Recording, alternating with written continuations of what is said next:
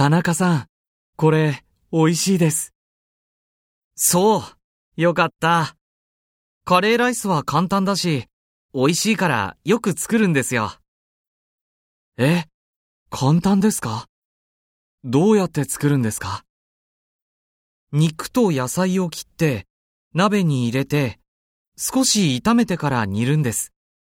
簡単でしょ？そうですか？ベトナム料理も美味しいですよね。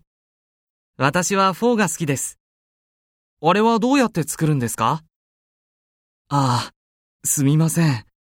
私は料理ができないんです。